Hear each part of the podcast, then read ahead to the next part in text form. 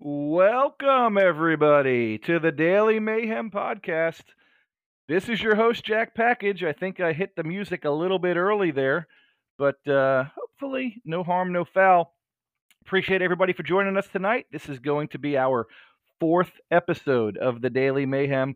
We're building up, we're getting closer and closer to Myrtle. The excitement is palpable, and uh, we've got a return guest for you a little bit later super excited to talk to him. But first, I want to start off like we always do with the listener letters. Um, appreciate those and keep them coming. Remember, everybody, feel free to follow uh, the podcast on Twitter at at the Daily Mayhem One, and you can follow me, your host Jack Package, at at JMU Monty on Twitter. Send me DMs, send me comments, uh, engage. Let us know what you want to hear, what you love, what you hate and uh, we'll try to reply to as many of those as we can, and I'll try to talk about some of those here on the cast.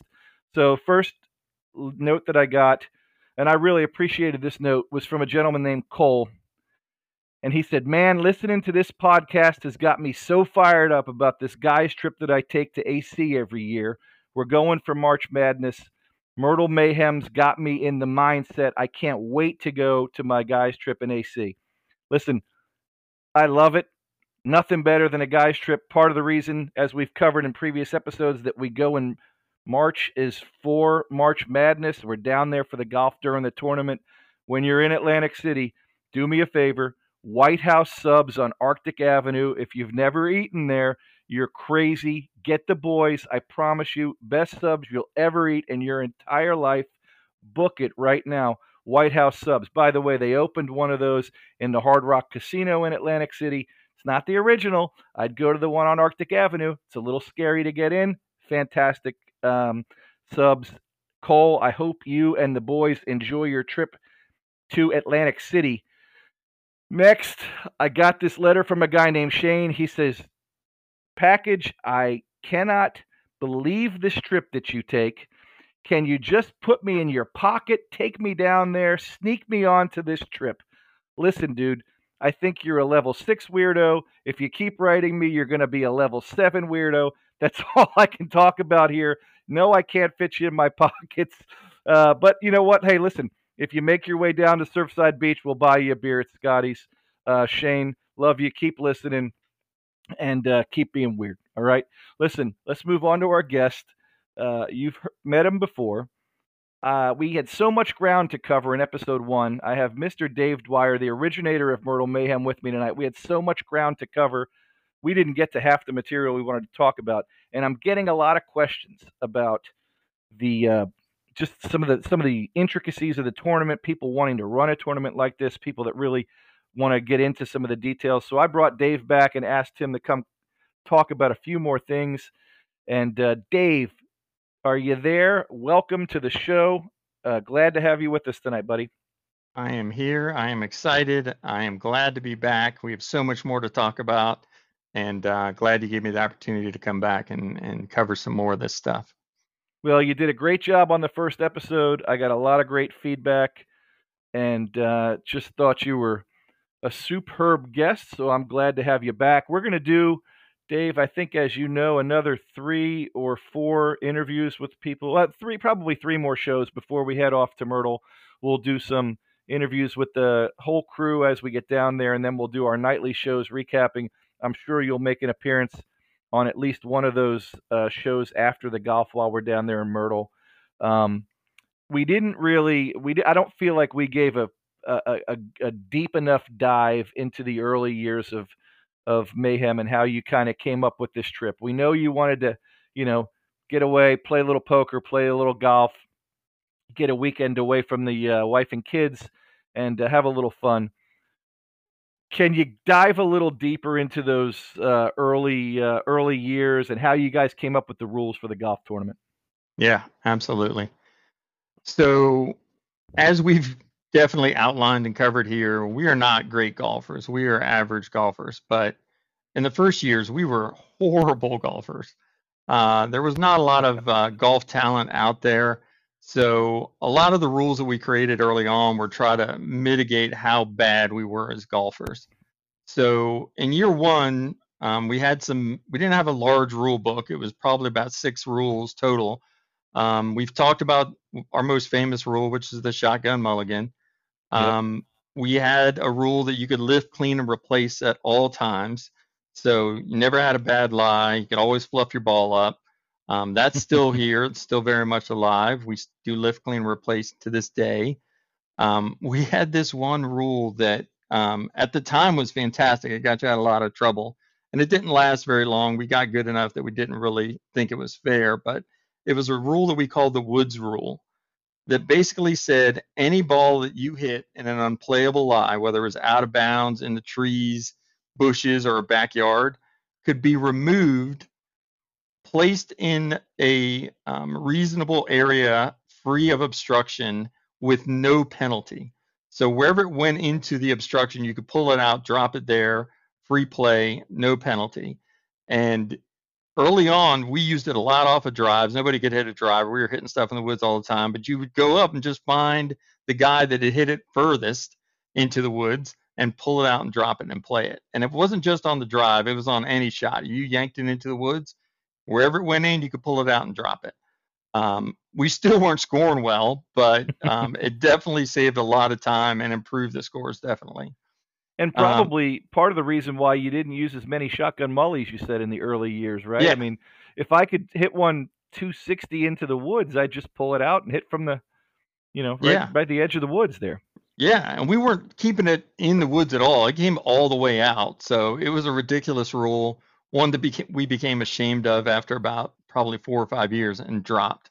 So that's no longer a rule. But um, and then the playing format, we had two days of doubles, one day of singles, and one day of foursomes.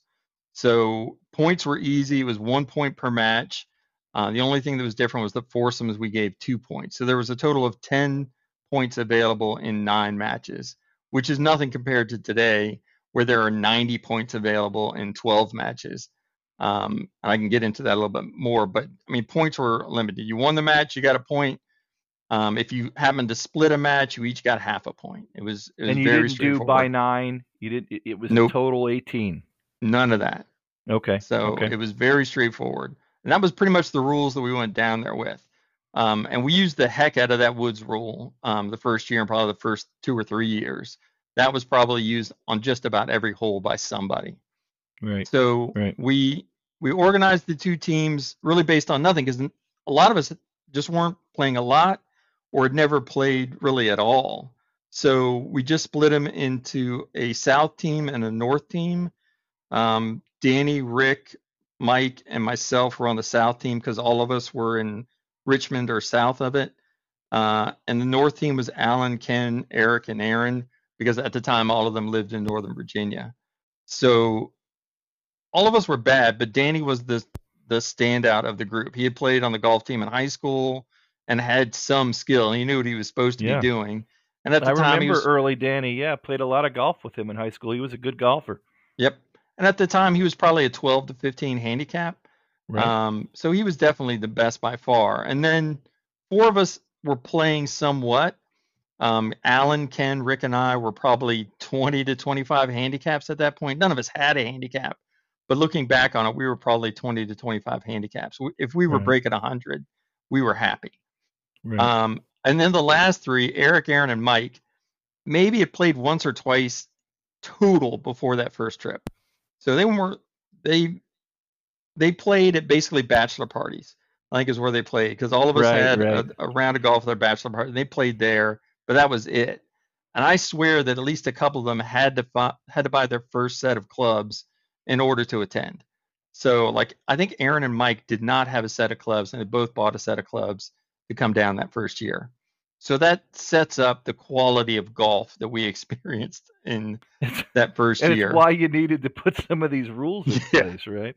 Again, it that also Woods rule. explains why the poker was Oh yeah, I, I feel like a more prominent part of the trip, right? I mean, now I I think I feel like the poker's kind of almost gone away. Uh, maybe one or two nights where we play down there, but back in the day, you guys were poker players.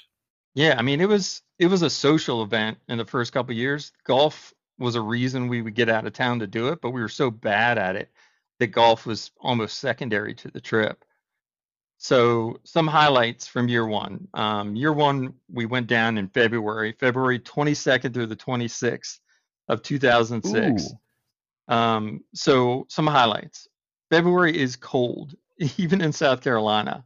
Um, it was a combination of cold and wet most of the four days in Myrtle. So the weather was not great. We quickly and you realized said you got rained out day one. I mean, a day four, isn't that right? Day first year? four, yeah, I'll get to Yeah, that. Okay. So um, we quickly realized that February is too early and we need to move it back into March. So I, Yeah. I think maybe we have one more year in February, but everything else has been in March. Okay. So the house was cheap. It was two hundred dollars for the four days, um, fifty dollars a night. So with eight guys, it was twenty five bucks a person for that house. So you couldn't beat the days. price. So the house was also small. It had three bedroom, three bedrooms, and three beds total for eight dudes. So we didn't share beds, and Rick's quote has held up throughout the entire uh, history of Mayhem. And his quote was, "I ain't sleeping with no dude." So nobody shared a bed. so we had three beds in rotation um, for eight guys. Um, so the only one to sleep in a bed every night was Ken Preedy, who somehow convinced Eric to sleep on the floor of their bedroom every night, and he had a king size freaking bed every night um, for that first trip, and we all hated him for it. Um, other sleeping options were if you shared a bedroom with somebody, you just alternated bed and floor. Um, Rick had a blow up mattress that he slept in the kitchen, and that blow up mattress took up almost the entire kitchen. That's how small the kitchen was. Danny slept on the couch. We found he slept mostly with his eyes half open, which was freaky, um, but he always slept on the couch. And then Aaron had a sleeping bag, and he decided he needed the room and the cool air of the night and slept on the porch. And remember, it was cold during the day, it was freezing at night. Um, but Aaron slept on the porch uh, in a sleeping bag every night. So oh my god. that was our sleeping arrangements. And it, and it Like bec- it's cold in Myrtle. I'm sure February was cold. I mean, I've been down there in March where there's some 30 degree nights, 30, 35 degree nights. He must have been freezing. Well, I mean, Aaron has a rich history of travel, so he has a lot of really good equipment. So he had a good sleeping bag, but still, I mean, freaking cold. It had to be in the 20s on some night. But Wow. He, he said he enjoyed it. We were happy that he wasn't taking up space and sharing a bed in the house. Gave us all a better chance at a bed. Um, we drank a lot, not on the course because we weren't really using the shotgun mulligans. But as soon as we got off the course, we were drinking like crazy. I think 75% of our trash was beer cans. Um, Yeah. So Yeah, a lot of drinking went on, and mostly beer at that point. Bourbon really hadn't become a thing yet. Um, all of us were drinking, you know, Miller Lites for the most part, but a lot of them, and that has stayed consistent. Yeah, Um, and then I think you mentioned, I think already that we, the, the eating habits were not very good, right? You said that.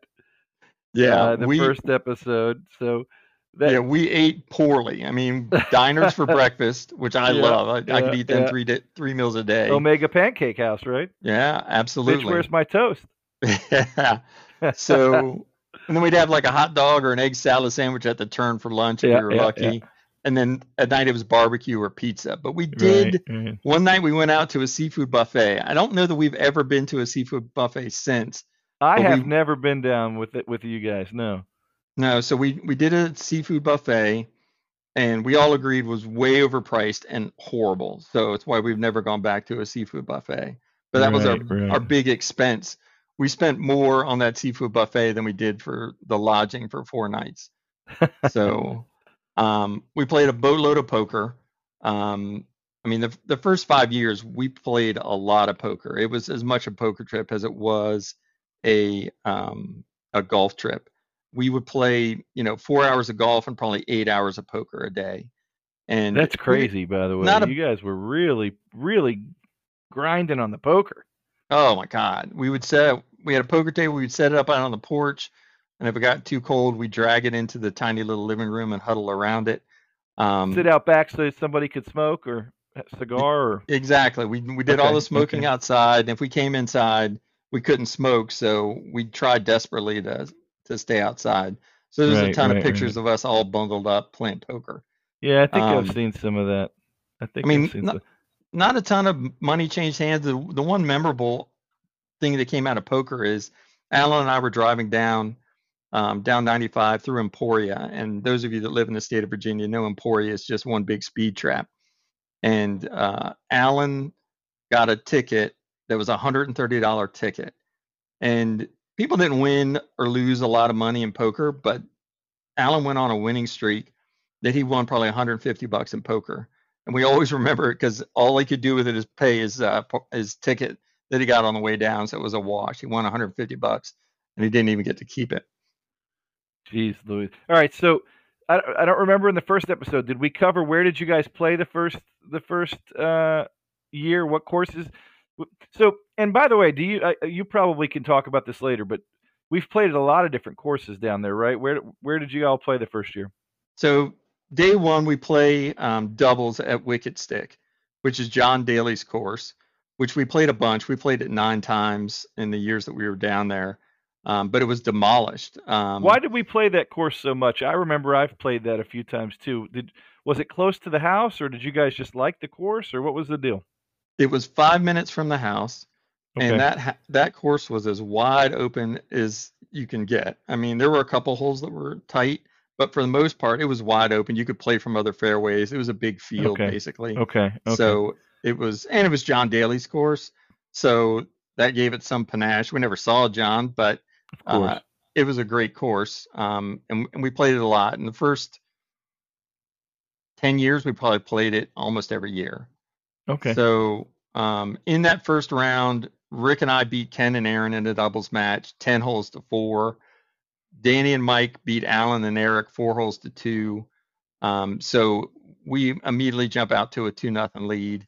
Um, we played singles on day two at Prestwick. So Prestwick is the one course from that first year that we have continued to play. It's the course that we have played the most um, since. We played it 12 times, um, and now it is our day four final day course consistently, and it's been that way for the last four or five years. Um, yeah, it's a good so course. Just a ton. Uh, it's a great course. We play it usually on a weekday, so there's nobody there. Yeah. Um, and it is just chock full of memories. So we win three of the four singles matches on that day. I am the only one to lose my match to Kenny, and to this mm-hmm. day, 16 years later, I've never heard the end of that. Right, um, right. So so we're now up five one. Day three, we play the four man at River Oaks, which is so a four man scramble. Yep, four man scramble. Um, so you we were playing your own foursome, and the other team just had to accept your score. Yep. Okay. No communication really. We would meet up every once in a while at a hole and kind of share what we had done at right. that point, but um, it's uh, it's miserable weather. It's a kind of a miserable course. Um, we've played it a couple times since in a practice round just because it's cheap, but it's not a great course. Um, but the North finally wins something. Um, they take that, and it's now five to three. So day four, we were supposed to play doubles, and I don't even know where we were supposed to play on day four. I've lost that to the mists of time. Um, we have an early tee time because we're going to drive home that day, and it is cold as cold can be. It is raining, and it's kind of rain mixed with ice and we can hear the ice rattling against the windows during the night. So we wake up early and we're like, nobody wants to play. Oh, so man. we decide to scrap it. We don't play. Um, Myrtle Mayhem ends with uh, the South winning five to three, um, and we just pack up and head home.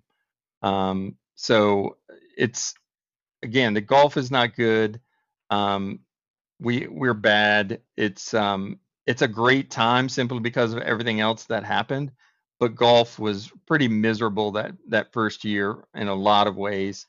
Um, but we love the hell out of it. We decided we're going to do this forever, um, and that was that was year one, and and you know it's kind of really just blossomed and grown from there. Um, but we look back with some nostalgia there, just you know how bad we were, how crappy the house was, how yeah. crappy the weather was. Yeah. Um, so, um, but it's a great time. We all have a blast. Um, and that eight all comes back the next year. So we keep the same eight in year two.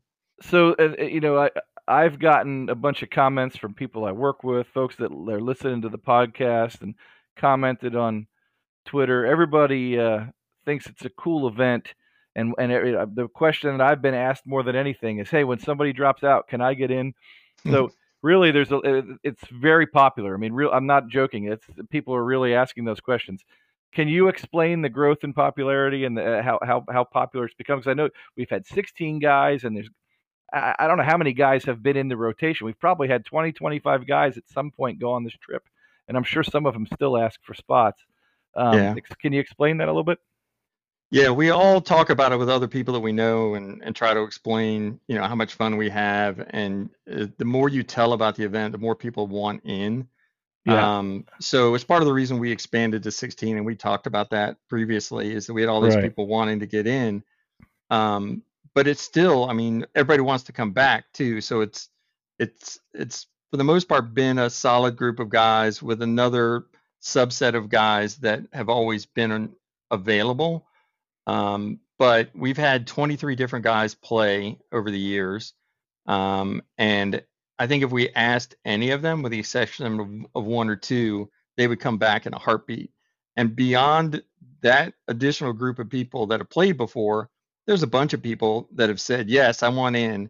If if anything happens, somebody can't go, let me know. Like um, Steve Hardiman is a um, nurse anesthesiologist at a hospital, and he talks about it with his doctors all the time, and they're all like, "Dude, what what do I have to do to get in?"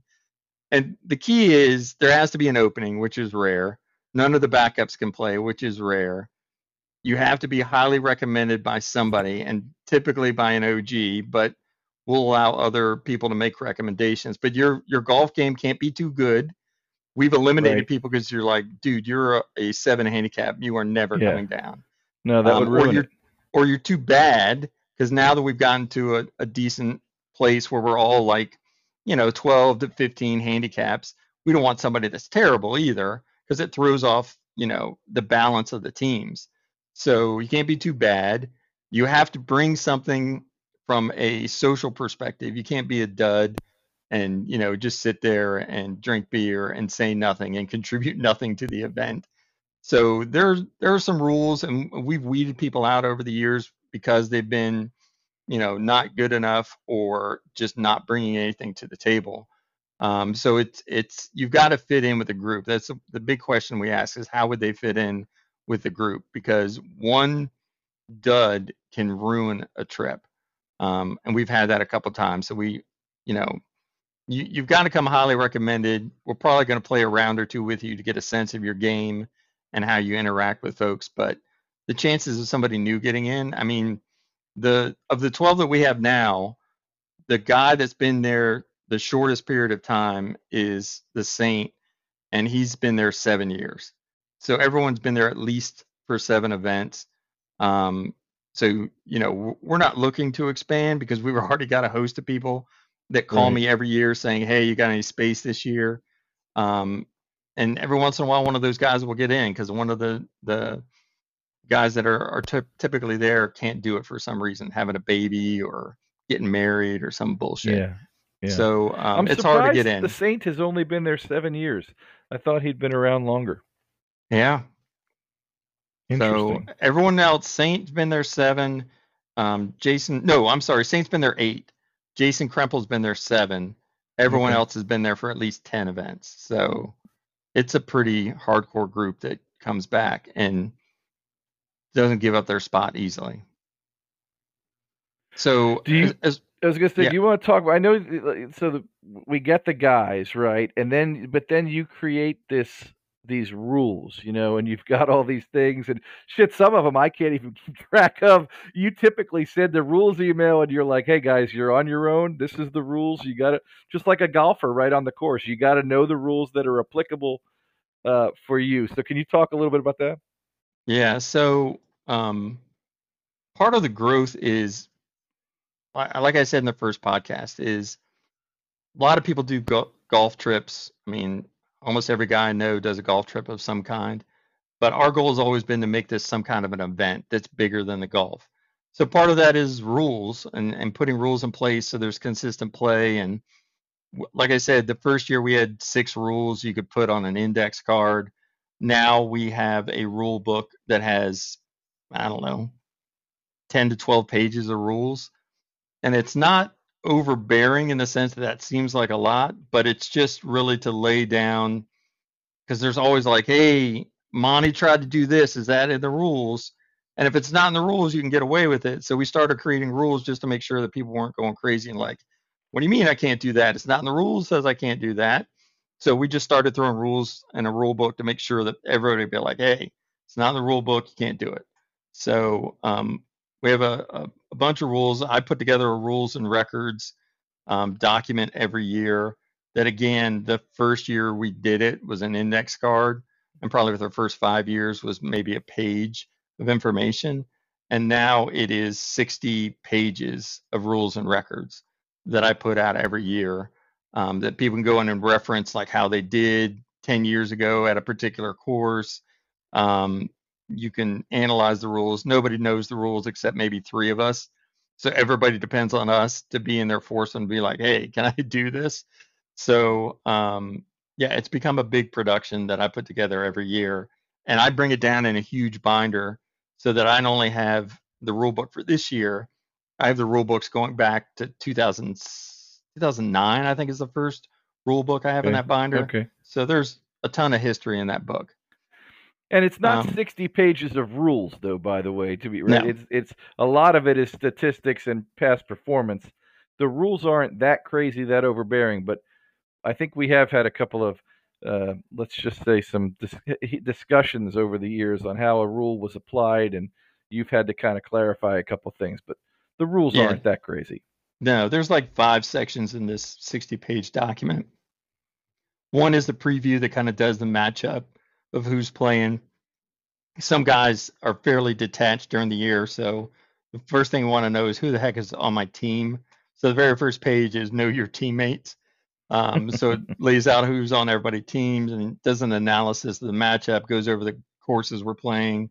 There's a um, scoring and playing rules um, that's again maybe 10 pages long.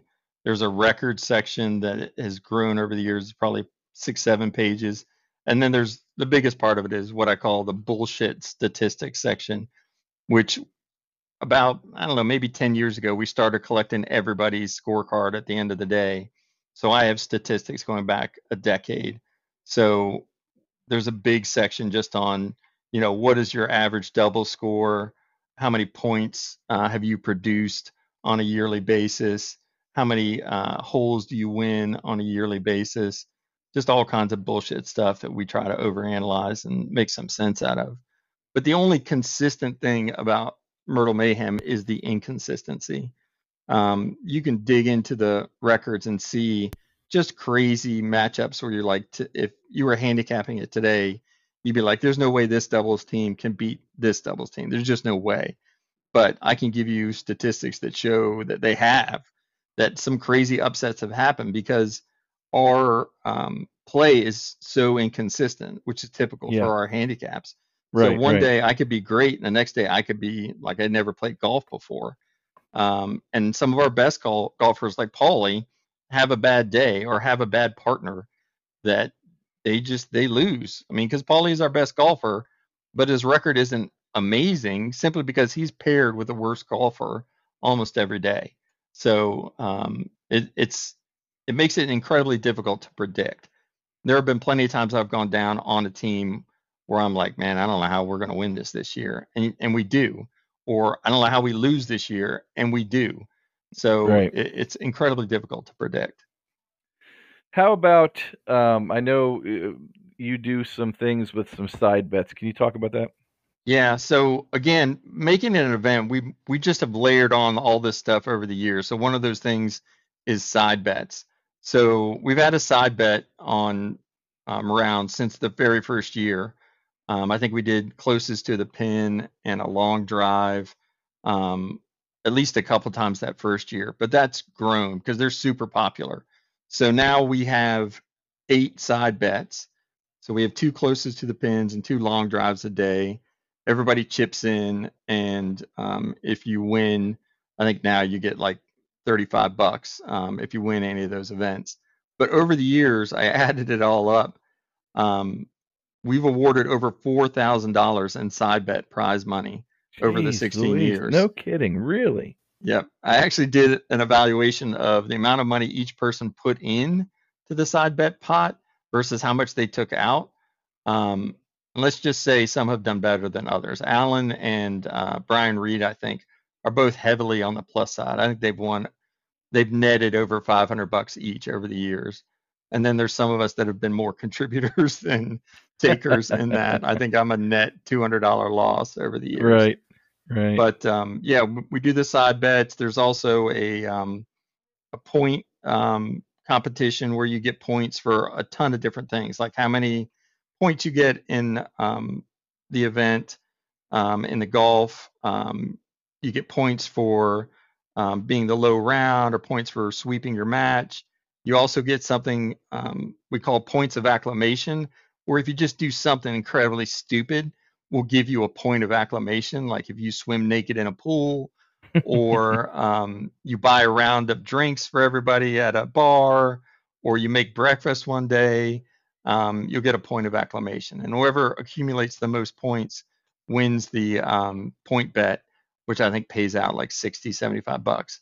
So um, it's uh, just another one of those side bets that we have. But it's it's one of those things where again, looking at this as an event, we just started asking questions like, what if we started doing this? So, you know, you talked to Alan, who talked about his daily mayhem uh, yeah. uh, or his um, Mr. Myrtle um, right. Twitter account. I've got two Twitter accounts. One, which is now known as Fake Mayhem News, which tweets out a bunch of the stuff for rules and and and um, historical records and things like what's that. What's the what's the Twitter address there? Yeah, that one is at Mayhem Myrtle. At Mayhem Myrtle. That's yep. fake Myrtle news. Okay, and that's got yep. rules and uh, probably a lot of your bullshit statistics. Yes, and probably a lot, a lot of, of, them say that I, I suck at golf, but uh, those wouldn't yes. be bullshit. Yes, and then uh, a couple guys will fact check and poke holes, and the that's why how it became the fake mayhem news. Now I, I guarantee no accuracy in the statistics that I push out. That's out. your motto, right? Yeah. Exactly. Um, What's the other account you have? Uh, the other account, and I can't. Uh, it's an account I created a few years ago, which was the uh, MMGA. I will look it up and give it to your listeners by the end the of this. The Myrtle Mayhem, Myrtle Mayhem Golf. Golf. Association. Yes, which was supposed to be yes the commissioner uh, item that was supposed to um, you know weigh in on heavy things Right. Um, so uh, it's it's still in use. I've tweeted a couple times from it on specific items, but for the most part, it's somewhat dormant. But I'll look up well, exactly what the handle is on that. And the commission may need to make some rulings while we're down there, right? You never know when the commission is going to have to be heavy-handed or uh, or, or soft, you know, uh, gentle.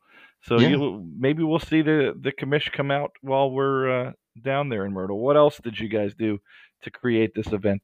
Yeah, so we again, it's um, I mean, Alan also talked about the stuff he does with Photoshop, and he did a lot of that early on, and they were fantastic. I mean, he is awesome. a tremendously skilled individual with Photoshop, and he put people into all kinds of stuff. One of the things that he used to do um, that he hasn't done in a while, but it was the it was the best was he would do a hype video every year, like two or three weeks before we went down. He would put together a five minute video that was just a hype video for the teams and um, it was a combination of Photoshop and and actual pictures and set it to music and um, he probably did seven or eight of those and they were all tremendous.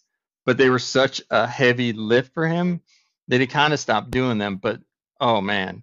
He needs to have a section on his website where he just talks about um, those videos and has to have those videos available because they're all fantastic. Yeah those were cool because it was the first thing that reached beyond the group that went down. Like our wives and friends would watch those and they were just amazed. And it, it generated a ton of interest in the event um, to see those videos every year. So I, we need to get on Alan to start doing those again, or at least throw yeah. one out here. Um, so he did a, a, bunch of those. Those were great. He created the website um, so that we all have a reference point. Um, it's got a countdown on it of how many days, hours, and minutes till the event starts. Um, so uh, all of his Photoshop stuff is there. It's got a live Twitter feed.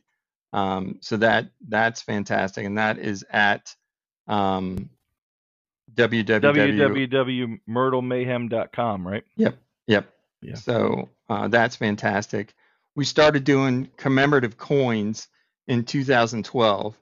So I started creating this um, annual coin, which is basically just a custom poker chip that had the team's name and logo uh, on the side with their team members' names on each side of the chip. Um, so that we do those every year. It's a ball marker. Um, it's how we start every round as we flip that coin to figure out who's going to go first off the first tee. And it's also become part of the trophy too. So whoever wins, their side of the coin goes on the trophy. Um, so it's it's just another thing we do that you know kind of makes it special to get your coin every year on day one and get a lot of use of it when we're down there. Yeah, um, it's totally cool. I mean, I have, I'm sitting here, I'm looking at a whole stack of them over here next to me. I've got them all for the years, so that's awesome. Yeah, um, swag. The Vegas predictions. So we had Mr. Vegas start doing Vegas style um, betting sheet every year, and he's done that for the last ten years or so. And and the handicapping on the matches is one thing, and and they always rile people up. But the prop bets um, that he has on that are fantastic. I know you're doing, uh, or maybe have already done, uh, recorded the session with uh, Vegas, but uh, he's fantastic. I can't wait to to hear his predictions and, and get the prop bets for the year. Yeah, no, I I haven't recorded that. We're recording that later this week. That'll be released probably next Monday or Tuesday, just a couple of days to give everybody kind of the final thoughts from from a Vegas sharp, right? From a from a, from a gambling pro. Uh, Mr. Vegas will be on with me. He's going to handicap all the match. He does prop bets. Uh, Dave, you mentioned I think one time he breaking windows. I mean, what, what what is he? He gives all kinds of odds. Most most likely to pass out. Most likely yep.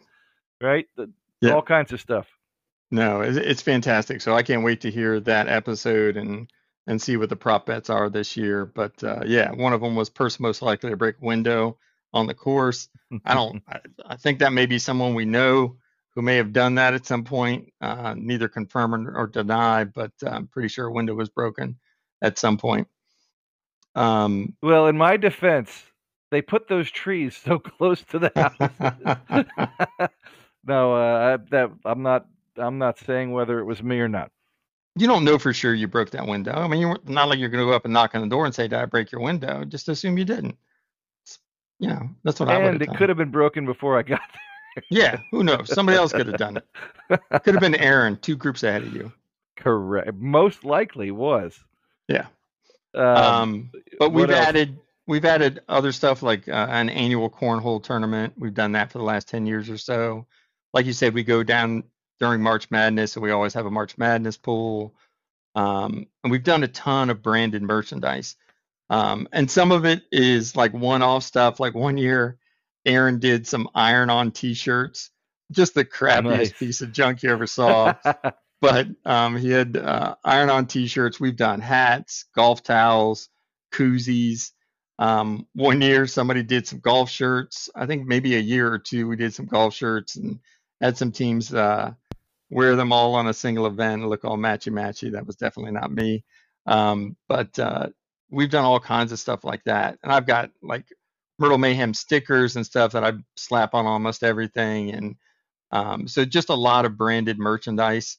I think Kenny is doing something this year. I'm anxious to see what he's got.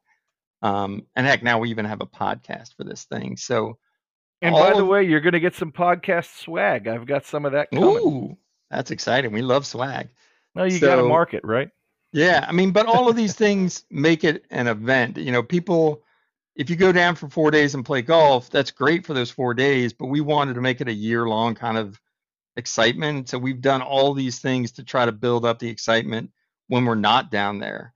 Um, you know, and and in October when we start figuring yeah. out the courses, um, that's when it really starts. And and the three or four months leading up to it is just flooded with things just to get people excited about the event and then to do things when we're down there to make it you know a, a, bigger deal than just playing golf four days so it is it is something i look forward to i tell my kids that it is daddy christmas it is that one thing every year that I look forward to and count the days down to. So we've done a lot of things Christmas. to try to build that up. I love it. Well, certainly, um, kudos to you, Julie, for creating an event. It is uh, it is all of the Daddy Christmas. I, I agree with you on that. We look forward to that all year long. Um, and like we mentioned, looking forward to Rick and Mr. Vegas showing up and giving us a little uh, wagering odds. And I think we may be able to actually uh, sports gambling legal in South Carolina this year. We're going to be able to actually go live with some betting down there, Dave. I don't know. You know, I don't know. I have to check into that. Um, seems like it's legal almost everywhere now. So right? I don't know Who if we can bet on the event in the same state that we're in. We'll have to check out the legality of that. But That's uh, true. That's right. it's Very uh, true. Very true. it- All right. So I, I want to ask you two, a couple of questions, and then we'll get you out of here. I know we're already 40 minutes. So number one, we've talked a lot about the OGs.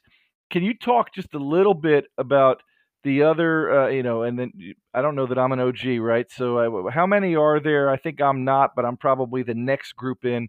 Talk a little bit about these guys that weren't in that Prince William County ballpark sort of universe that you've brought in real quick, how you got them there, and, and then any idea on how they feel, uh, what they thought the first time they showed up. Yeah, so there are five originals, OGs, um, myself, Rick Moran, Evans, Alan Evans, Mike Kelleher, and Preety that um, are still there. Uh, and then of the current crop, there are seven people that have joined since. All of them have been there a while. Um, Tim McCann's been there the longest of the non OGs. Tim has been there 14 years. He was uh, somebody that lived on my street. Alan lives on my street. So um, Tim is just one of the guys we met when we first moved in. Uh, he's a really good golfer. Um, doesn't say a lot. I think we covered that in another podcast. But Tim's a great guy. He's been there Yeah. 14 years. Yeah. Um, and then you have been there. Um, trying to think of. Yeah, you've been there 13 years. So you're the next longest tenured. Um, you've been there 13 years. You would have been 14, except you had to go to um, that Vegas race. Um, so I think Tim got in that year instead of you. Um, then we've got um, Hardiman and Denora, which you kind of have to talk about as a pair. yeah. it's um, a couple. Right. Yep, both of them live um, a street over from Alan and I. Um, and uh, Hardiman's been there 11 years, Denora nine. Um, and they're, you know, just good guys from the neighborhood that are, again, that rate kind of golf skill set. Um, and both of them bring a lot from a social perspective. Yeah.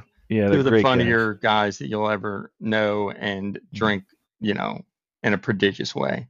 Tremendous. Um, Brian Reed is another new guy, new in the sense he's been there 10 years. He worked with Danny, and it's probably the the I would say the weakest link to the overall group because Danny doesn't even come anymore. Um, Right. but Reed's been there 10 years. Um, great guy, good golfer, big hitter. Um, but he's been there 10. Um, and then um, I don't want to make sure I'm not missing anybody because I'll hear about it. Um, yeah, Paul the Saint, Saint And Laurent Saint, Yeah. is yeah. somebody that I worked with um, 30 years ago, played on our softball teams. That's how he knew everyone else. Probably the best golfer that comes down there. Has almost screwed him a couple times because he's gotten so good that sometimes we think about whether he's too good, but then he'll ratchet it back for a couple years and we'll keep him. So Saint's been there eight. And then the new guy is Jason Krempel, um, the Krempel, who Yeah, has um, been there. Yeah, been there seven years and lived three houses down from me, again on the same street as Alan and I. Really good guy, um, low key, hilarious, um, gets into some crazy shit. Um, and we went for a while just writing the Krempel everywhere. We get a Sharpie, and there was a River City Cafe, let you write on the walls, and we put it everywhere. We put it in the toilet. We put it over the the women's toilet one year um, and his wife would come down after us to take the last few days of the house. And we have a great picture of his wife leaning over the toilet, giving the peace sign with the Krempel behind her. Um, she looks like she enjoyed it in that picture, but I don't think she really enjoyed the fact that the You Krempel know, we, was we everywhere. we wrote we got a marker and we wrote all over River City the Krempel on the walls, and then we also put at follow at JMU Monty, yes. the Jack. Package handle, and occasionally I would get like a Twitter follow that says, "Hey, I'm following you because I saw your your log on or whatever your user ID on the bathroom wall at River City. So shout out to all those listeners who followed me from the bathroom at River City. That's hysterical. Yeah. Um, one other thing that I think Alan mentioned this in a previous podcast. I want you to just talk really quick, if you can, about how we announce the teams. Now, the teams every year change, right? So the guys are always sort of mixed. Um, how do we determine who plays who on day one?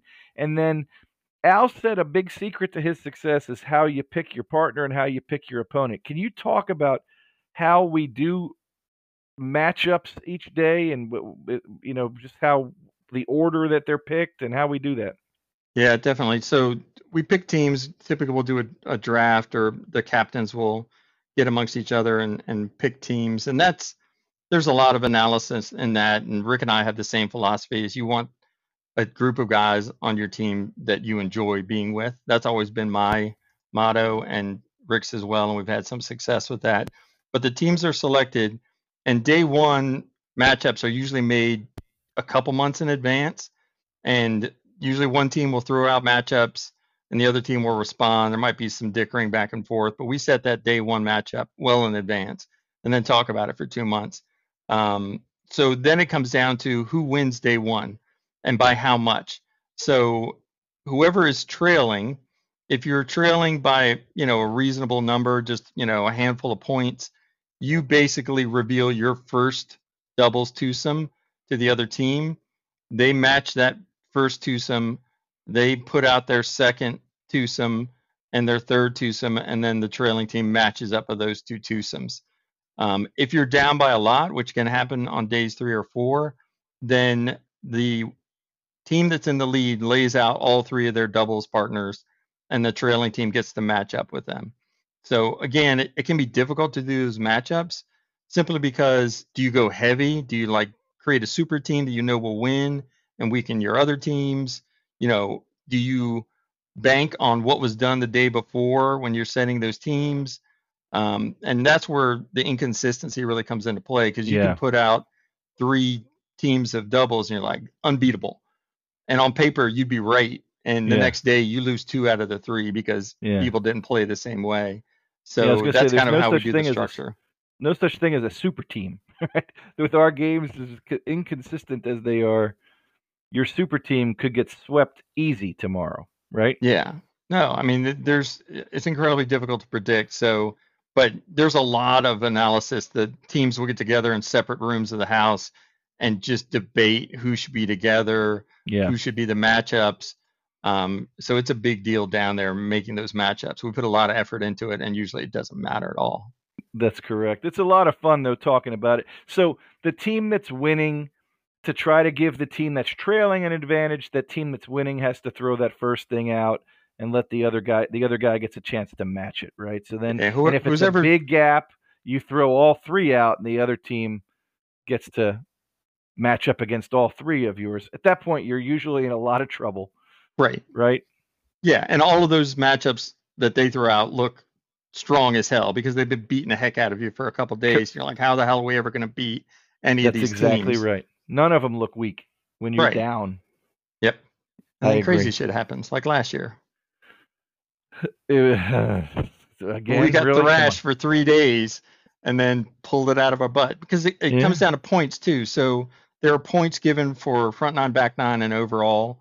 So you yeah. get on the first three days, you get seven points two for the front, two for the back, and three for the overall.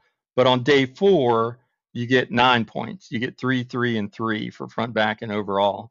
So we did that to allow, you know, if somebody was way behind, they had a chance to win because we've only had one year where the last day was unnecessary. Um, right. It was right. a year where we were so far ahead, even with the additional points on day four, it was over, and we just goofed around and played around on that last day. But it didn't matter; it was over. It always feels better when you're teeing off on on on the fourth day on uh, when you're teeing off and you know that you still have a shot, right? And so that's happened yep. almost every time. Um, all right, we're gonna wrap this thing up pretty pretty quickly here. I do want to end with my little segment of on the range. I'm not necessarily going to give you um, you know, a, a word. I may give you a phrase, but uh, just fire back what you think or explain what this stuff means to you or means to us as Myrtle people. Okay. Um, I'll try to be quick because I know we're running long. That's fine. We're, we're good on time. I don't want to keep you up too late, though. Um, let's talk about. Let me ask you this: Do we have a rule about hitting off the wrong tee? that came up last year. We actually put a rule in this year um, for the penalty for that. Uh, Mike Kelleher famously hit off the wrong tee on a par three.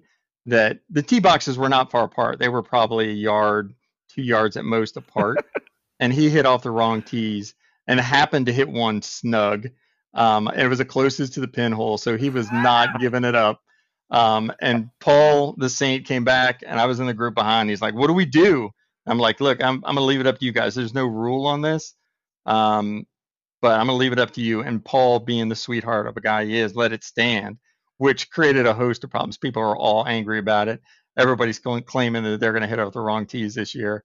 Um, but yeah, there is now a rule that there is a penalty that uh, you take a stroke penalty or re-tee and hit from the appropriate tees. Uh, but, I um, think you set a bad precedent by letting that one go there, buddy. I mean, Paulie is so nice, but I can tell you this: Kelleher's lucky he didn't do that against Package because re-tee that motherfucker and hit again, you can't win the contest. I mean, think about it, right? I don't care if it's five feet of difference. He snugs that thing up one or two feet. It's now seven feet. You just made a mistake.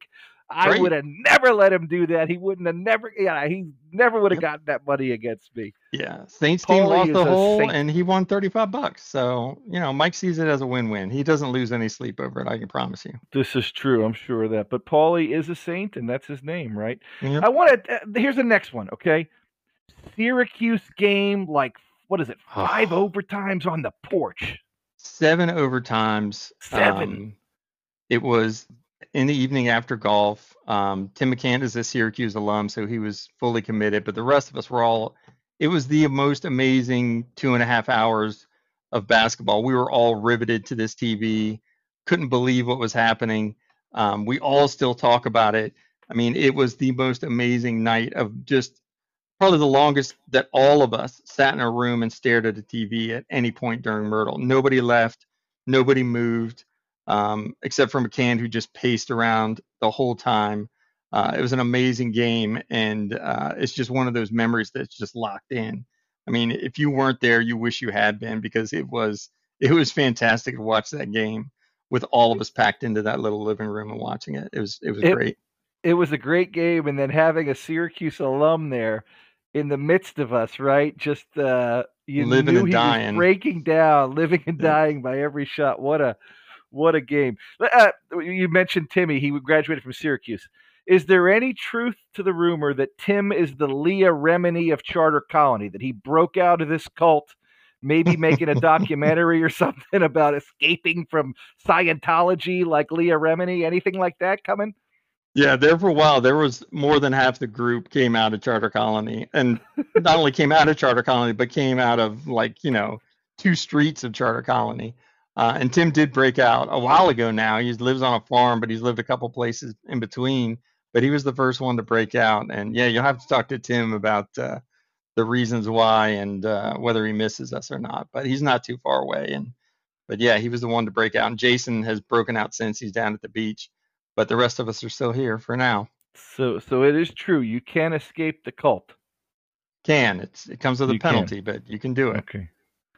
Well, they're still on the trip, so they're probably good. All right, listen, I'm going to give you the last one I'm going to let you pick, okay? You kind of talked about this course earlier, but there's another one that we love. So I'm going to let you pick which one you talk about Wicked Stick or Prestwick. Yeah, both of them are steeped in history. Both of them are loved for very different reasons. Prestwick is a great course. Um, Wicked Stick was, you know, just a field with some holes on it but both of them have a ton of memories. Both of them been played a lot and from the beginning.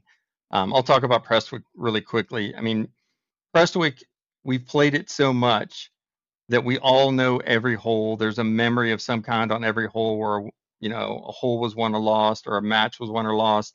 But hole number 17 is the hole of that course. It's I where hate it. more more matches have turned on that hole than anything. It's where Ken beg my ball to get in the water. Um, it's a par five with water entirely up the left side. The fairway runs up the right, and then at the very end, you have to cross over the water to a small green. Um, and it is it is diabolical because first It you have to put it you have to put a good drive in so that you can safely lay up as close to the edge as you can to have a short chip over the water. Um, but more balls have gone in the water. Um, and again, more matches are won or lost on that hole than any other hole in Myrtle.